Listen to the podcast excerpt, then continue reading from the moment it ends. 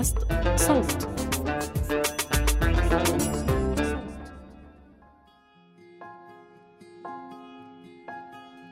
حسيت إنه أنا تغيرت كثير وكنت شخصيات كثير مختلفة. كنت أغوص مرات بأشياء توديني لمكان كثير سيء نفسياً. بعدين أطلع حالي وبعدين ألاقي حالي إنه أنا رجعت لنفس المكان لأسباب مختلفة. دوامة ما بعرف كيف يعني مرات بحس بقدر أطلع حالي منها ودوامة مرات بغوص فيها لأيام وأسابيع.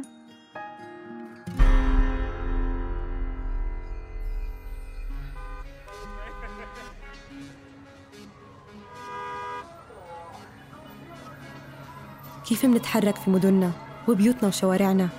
شو اللي بيحد من حركتنا؟ وشو اللي بيسهلها؟ أنا راما سبانخ. بقدم لكم بودكاست عيب بموسمه الثامن من إنتاج صوت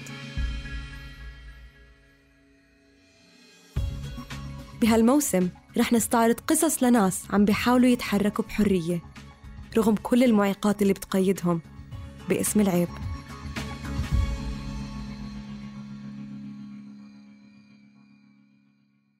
فينا نسألكم كيف حالكم اليوم؟ كيف حاسين؟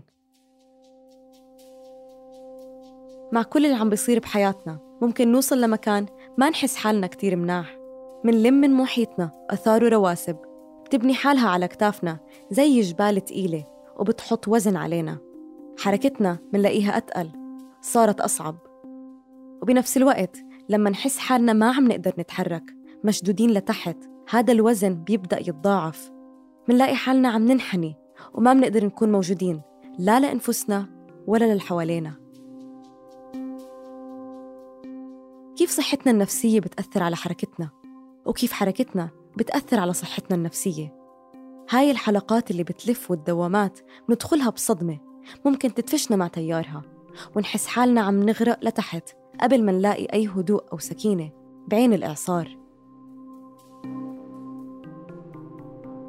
بآخر حلقة من الموسم الثامن من بودكاست عيب من إنتاج صوت رح نفتح ملف العلاقة ما بين صحتنا النفسية وحركتنا. والقيود اللي بتنفرض علينا من حالنا أو من محيطنا.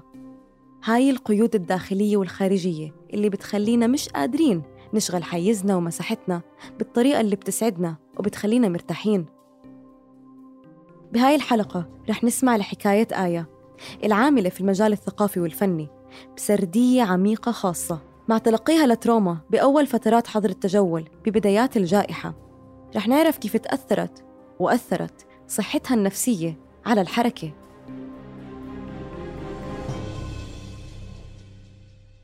لما الأردن قررت تسكر كل إشي شهر 3 2020 أنا كنت بالبيت زي كل الناس وكان عندي نظام كثير حلو بتذكر. كان عندي كتب كنت مرتباها على التخت بنظام معين إنه أصحى الصبح أفتح اللابتوب أكتب إشي أو إنه أرسم أو أعمل.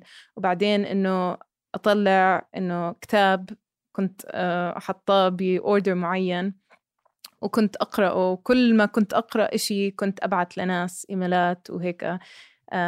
كان في آه، نوع من ال exchanges اللي كانوا عم بيصير. وبهاي الفترة كمان ال online radios طلع وكان في كل هدول الطرق الجديدة اللي انت هلأ بتقدري تكوني مع ناس فيها وانت بالعزلة.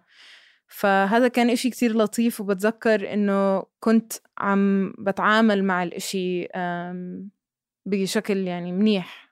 وبعدين بتذكر I think كان مارق أربع أو خمس أيام وكل إشي تغير.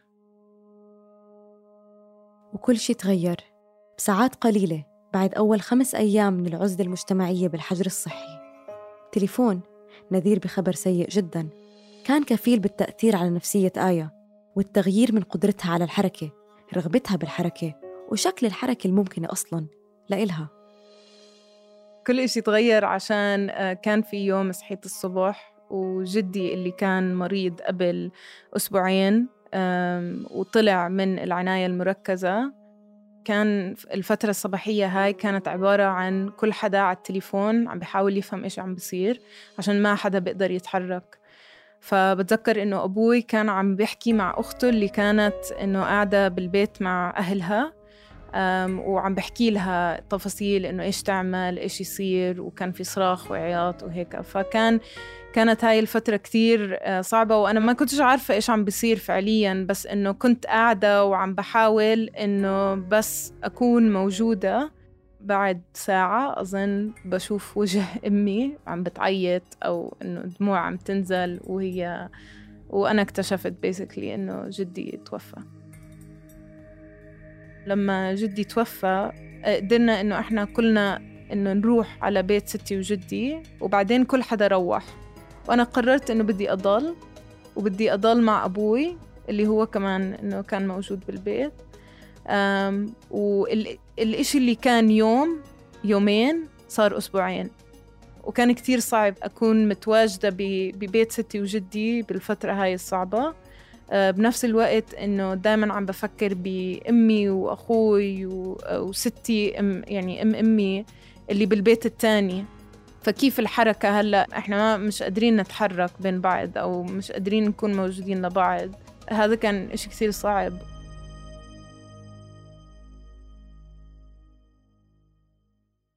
وفاة جد آية. شخص عزيز على قلبها صدمها نفسياً.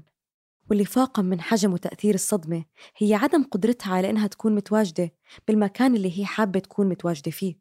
حاسة إنه مش قادرة تلتم العيلة على بعض. عم بيكون في كتير خوف وعدم فهم وغموض. اللا حركة هاي عم تخنق آية. عم بتحس إنه ما في منفس. الصدمة محشورة فيها وبقلوب اللي حواليها وجاثمة عليهم. كثير إنه ناس كبار بالعمر ما قدروا يوصلوا لل... للخدمات اللي هم مفروض يقدروا يوصلوا لها بهذا الوقت. هذا هو أكتر إشي أثر علي وأثر على حركتي عشان كان لازم أنا أكون هذا الشخص اللي بساند عائلتي نوعا ما إنه يقدروا يوصلوا لهدول الخدمات. مش بس إنه كيف بتودعي حدا كتير عزيز عليكي بهذا الوقت برابع أو خامس يوم آه، فيه حجر كامل. في إنه حزن جماعي وتوتر جماعي وكل هدول المشاعر يعني أنتوا بتعيشوها مع بعض وما في منفس. ولما هذا الإشي إشي يصير وما يكون في طريقة إنه الصدمة هاي تتحلل أو تروح مكان أو تطلع وكلها إنه محصورة ببيت أو ببيتين. أظن هذا إشي يعني كتير بيأثر على كل حدا بطرق مختلفة. أثر علي بطريقة إنه أنا صرت أحس مسؤولية على كل مشاعر أفراد العيلة. ما بقدر أطلع من البيت بدون ما أفكر بإيش ستي بدها أو إيش أبوي بده أو إيش أمي ممكن تطلب مني. وكمان بنفس الوقت إحنا مفروض كان عم نشتغل اونلاين يعني كان في كتير مرات أكون باجتماع ويصير في إنه أنا آسفة يا جماعة أنا لازم أروح آخذ عمتي على المستشفى. أنا آسفة يا جماعة ما نمتش امبارح عشان كان لازم أروح على الطوارئ. أنا آسفة يا جماعة آه، ستي صار معاها حالة ويعني لا يعني ما بعرف إيش عم بيصير. وبتصفي الحركة برضه مسؤولية كبيرة بوجود ناس معرضين لخطر كبير من الوباء. فاللا حركة بتصير أمر أنت بتفرضيه على حالك. لحد ما شوي شوي توصلي مرحلة تصير الحركة تعمل لك توتر. مع إنها حاسة إنه لازم تتحرك لتساند ولأنها مش قادر تتحرك آية لقت حالها عالقة بذبذبات ضيقة. صرت أتوتر كل ما كل ما أطلع من البيت كان يجيني أسئلة أنت وين رايحة؟ مين عم بتشوفي؟ كم حدا موجود؟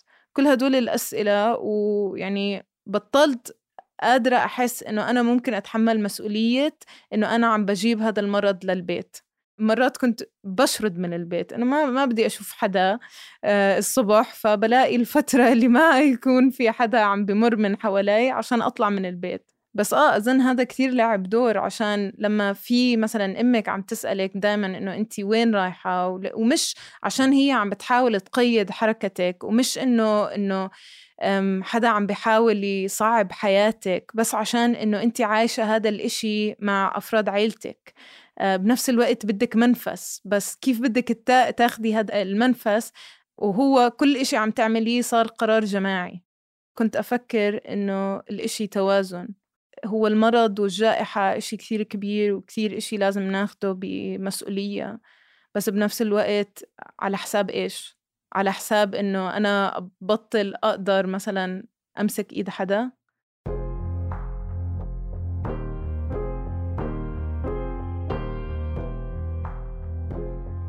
الميزان اختل وبطلت آية قادرة تمسك بطرفين الخيط. بس آية هون حكت إشي مهم وأساسي من ملاحظتها. آية لاحظت إنه هذا الوزن الرعوي والاعتناء والقلق بالآخر وتقييد الذات للمصلحة الأوسع هو إشي بيحمل خصوصية جندرية. اللي عم بتشوفه إنه هذا الدور عم بتأديه النساء من حواليها أكثر من الرجال. بعد ما حكيت مع بعض الأصدقاء اكتشفت إنه أكتر ناس كنت أشوفهم عم بياخدوا هذا الدور كانوا النساء أو كانوا آه ستات زيي. ببيتي ما حسيت إنه حدا فرضوا علي إنه أعمل هدول الأشياء بس كان إشي أنا فرضته على على حالي. إشي حسيت أنا لازم أعمله. بس بعرف بكتير سياقات تانية أو بكتير مساحات تانية ممكن آه هو الإشي إنه حدا بنجبر إنه يعمل هدول ال ال الأشياء اللي هي كلها أصلا تتمحور حوالين الرعاية. بتمنى إنه يكون في حوارات أكثر عن الرعاية اللي مفروض تكون موجودة بالمجتمع بس عشان هي مش موجودة كنساء إحنا دائما بنحس إنه خليني أنا أكون الشخص اللي بيعطي هذا الشعور أو هذا الإحساس. فهذا كثير يعني بكثير أوقات بيكون إنه إشي على حسابنا. أشياء كتير صغيرة هاي هي المشكلة إنه هم أشياء كتير صغيرة. مثلا بعرف أنا إنه ستي بتحب تمشي كل يوم يومين. عشان أنا وأخوي أول إشي كنا بس بالبيت. بعرف إنه أخوي ممكن ما يكون كتير مهتم إنه هو يمشي مع ستي أو هو طبعه إنه شوي هيك مسكر على حاله فمش إنه هو حيروح يسأل ستي إنه إيش بتحتاجي إيش بدك كيف ممكن أحسن يومك وكذا. فبتصيري انت اللي حاملة. هاي المسؤولية ومش إنه انت بدك إياه أصلا يصير مسؤولية عشان إيش أحلى من إنه تتمشي مع ستك كل إنه يومين؟ إنه هذا أحلى إشي. بس بتصيري تحسي إنه ها إذا انت ما عملتي هذا الإشي إذا ما مشيتي إذا ما مارستي فعل بصير إنه عبء عليكي إنه أنت قصرتي بإشي. وأظن الإحساس بالذنب هو أكتر إشي كان قاتل بالنسبة إلي بهاي الفترة عشان أنا صرت أحس بالذنب على كل إشي. كانوا ناس ما يطلبوا إشي مني ما يطلبوا إنه هم أساعدهم بالمطبخ ولا إنه آه، أمشي مع ستي ولا إنه أروح أجيب دواء ولا إنه أروح على المستشفى مع حدا. بس صرت أنا أحس إذا أنا ما عملت هذا الإشي أحس بالذنب. فكنت أكون موجودة بالبيت 24 ساعة بس عشان حسيت إنه حدا ممكن يطلب إشي مني. وإذا أنا ما كنت موجودة يعني أنا قصرت. مع اللاحركة والمسؤوليات اللي عم تتراكم والحالة النفسية الصعبة وكل شي عم بيصير حوالينا وبلف فينا من مشاعر ومن مهام بصير في حاجة لمساحات شخصية خاصة فينا نقدر نلجأ لها بهدوء نكون مع نفسنا وبس نفسنا فيها. تضمنا من دون ما نحس بالذنب بالتقصير أو حاجتنا للاعتذار. مساحات منقدر نسكر على حالنا الباب فيها وبس نعبر عن أنفسنا. نبكي نفكر ونشكل مساحات افتراضية مع اللي منحبهم. ببساطة منصير بحاجة لمساحة ننتزعها ونقدر نعملها لإلنا. نكون فيها إحنا. وبس. بس أدخل على غرفتي وما أكون حواليهم. هذا كان إشي كتير كبير بالنسبة لي. إنه أكون موجودة بنفس البيت بس أكون مقررة إنه أنا بدي أنسحب. وأكون موجودة لحالي وما بدي حدا يفتح الباب. وعشان هيك آه، أظن السيارة كمساحة كانت كتير مهمة بالنسبة إلي عشان فقدت جدي. بس ما حسيت إنه كان عندي مساحة أتعامل مع هدول المشاعر. مع أي حدا من العائلة.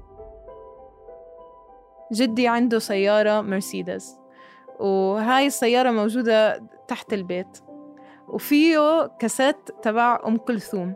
اسم الأغنية هي أنت عمري. ودائما كنت لما أسوق هاي السيارة أسمع أنت عمري وممكن بعد دقيقتين أو خمس دقايق أبلش عياط.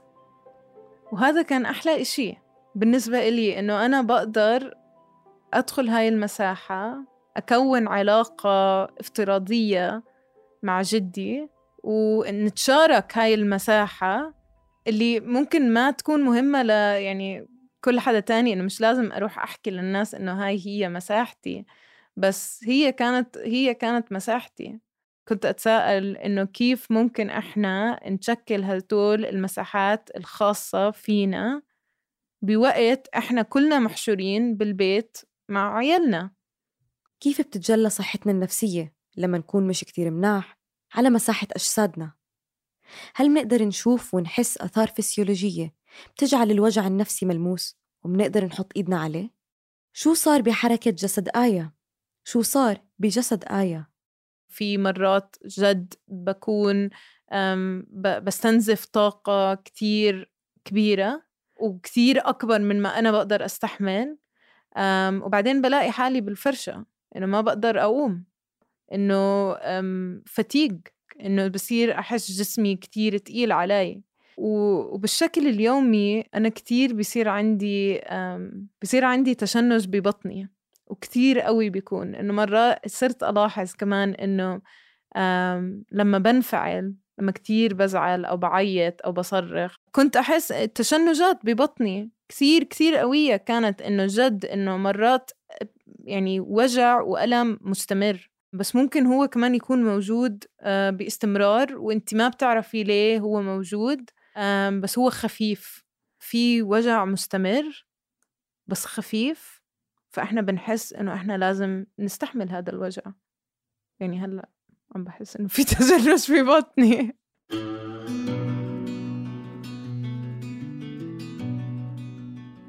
كيف ممكن نطوف وفي موجة من الألم بتنتابنا؟ مثبتة أجسادنا. مانعتنا عن الحركة عم نغرق فيها وبس عم ندور على فواشة تساعدنا نعوم ونخلي راسنا فوق سطح المي. لآية الوقت اللي لاحظت إنه إشي بسيط مثل ترتيب يومها وجدولته عم بيصير مستحيل. عرفت إنها بحاجة لمساعدة. تحكي مع حدا دارس معالج أو طبيب نفسي لتاخد علاج وتشعر بتحسن. أنا كثير بحس بأهمية إنه الواحد يطلب مساعدة. بس أظن هو الإشي كتير أصعب لما أنت عم بتمري فيه. لما أنا كنت عم بمر بهذا الإشي كان كتير صعب بإنه أقتنع إنه لازم أروح أشوف حدا. كنت أحس إنه أنا كتير أذكى من إنه أروح أشوف حدا. كانوا صحابي يسألوني إيش برنامجي لليوم. وهذا السؤال يعني ما بقدر أفسر لك قد إيه هو أكتر إشي triggering بالنسبة إلي. أنا ما بقدر أجاوب على هذا السؤال. لما أنا كنت بهاي الحالة النفسية ما كنتش قادرة أجاوب هذا السؤال. كنت أدخل الناس اللي بيسألوني هذا السؤال بدوامة إنه آه ستي ممكن تمشي وهي عادة تفطر على الساعة عشرة وبعدين إنه ممكن هي تكون تعبانة بس أظن ممكن تكون مرتاحة كفاية إنه تقدر تمشي بس حسب الجو. فما بقدر أحكي لك إيش ممكن أعمل اليوم أو إذا أنا فاضية. ففي هاي الفترة أنا اكتشفت إنه خلص. أنا مش قادرة أنظم يومي. أنا مش قادرة أنظم يومي ومش. الأشياء الصغيرة اللي عم بتصير معاي مش قادرة أستوعبها. بعدين قررت أروح أشوف حدا. كتير ساعدني هذا الإشي. كتير كان مخيف. يعني أول جلسة كانت بتخوف شوي عشان مش الجلسة نفسها بس هي إنه تروحي لهناك. فلإلي أحد أصدقائي آه، وصلوني لموعدي. وهذا كان كتير مهم.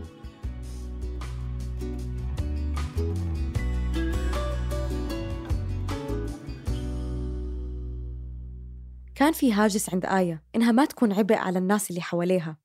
تحاول لما تكون موجودة تقدر تكون خفيفة على أصحابها. وبنفس الوقت كانت شاعرة إنه لازم اللي حواليها يفهموا إنه اللي عم بيصير مش بخيارها ولا بإيدها. وإنه عدم قدرتها على الحركة معهم لتشوفهم وتقعد جنبهم لا يعني إنها ما بتحبهم وهم من مش مهمين بالنسبة إلها. بتذكر مرة recently كنت بالسيارة مع حدا بحبه. كان عم بحكي لي قد إيه صعب عليه إنه أنا مش قادرة أكون معاه أو مش قادرة أكون إنه قريبة لإله. يعني أو بطلنا نشوف بعض بطلنا نطلع بنفس الطريقة وتمام إنه بس. فصرت أحكي له إنه آه في كتير ناس بيطلعوا وكتير ناس إنه ممكن تكون حواليهم وكذا. فطلع علي وحكى لي إنه مش فاهم. أنا عم بحكي لك إنه أنا بدي إياكي انت تكوني موجودة إنه في أنا حاسس نقص عشان انت مش موجودة حوالي. وبلشت أعيط عشان بهاي اللحظة أنا أدركت إنه الناس اللي حوالي اللي أنا بحبهم بطلت قادرة أفرجيهم قد إيه هم مهمين بالنسبة إلي. كان كتير صعب إنه أحكي لهم أفهمهم إنه آه أنا بحبكم بدي أكون موجودة حواليكم بس أنا ما بقدر أكون حواليكم هلأ.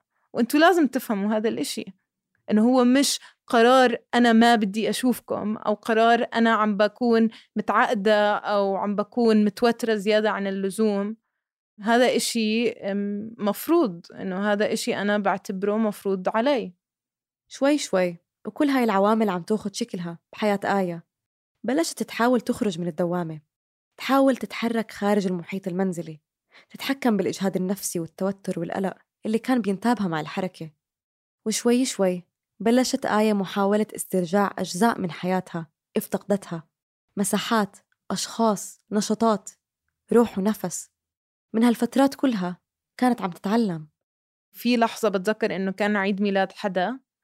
وقررنا بدنا نعمل نحتفل فيه وكان لازم أنا أحكي لحالي إنه آية أنت مش حتتوتري اليوم.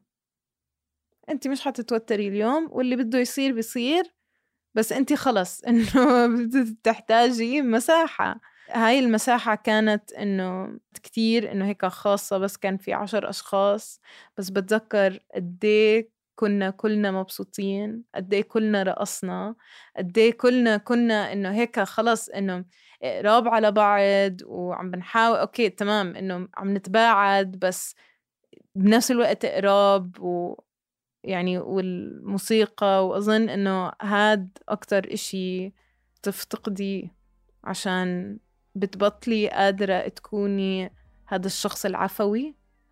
اللي بيعمل أشياء بس ما بعرف ليه بعملها وأنا ما بدي أكون هذا الشخص كمان اللي دايما بفكر بكل لمسة كل لحظة ليش عم بتصرف بهاي الطريقة؟ وين عم بروح؟ ليه كم حدا حيكون موجود؟ وكل هدول الأسئلة كتير بتتعب. وأظن يعني أنا هلأ عم بحاول أرجع لأكون الحدا اللي ممكن يعمل أشياء هيك.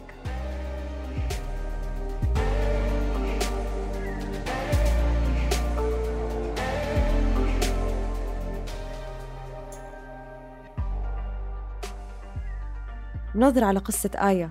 نقدر نشوف كيف حركتنا مش بس نتاج تفاعلنا مع محيطنا والمعيقات والميسرات اللي الخارج بيفرضها علينا بس كمان مفاوضاتنا مع أنفسنا.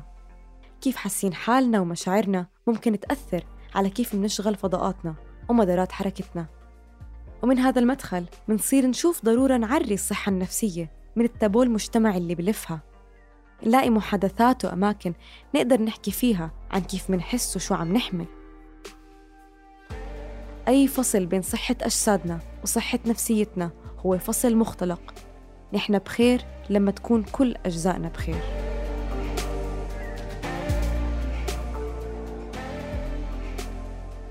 بآخر حلقة لهذا الموسم المخصص للبحث عن مدارات حركتنا وفضاءات عيشنا.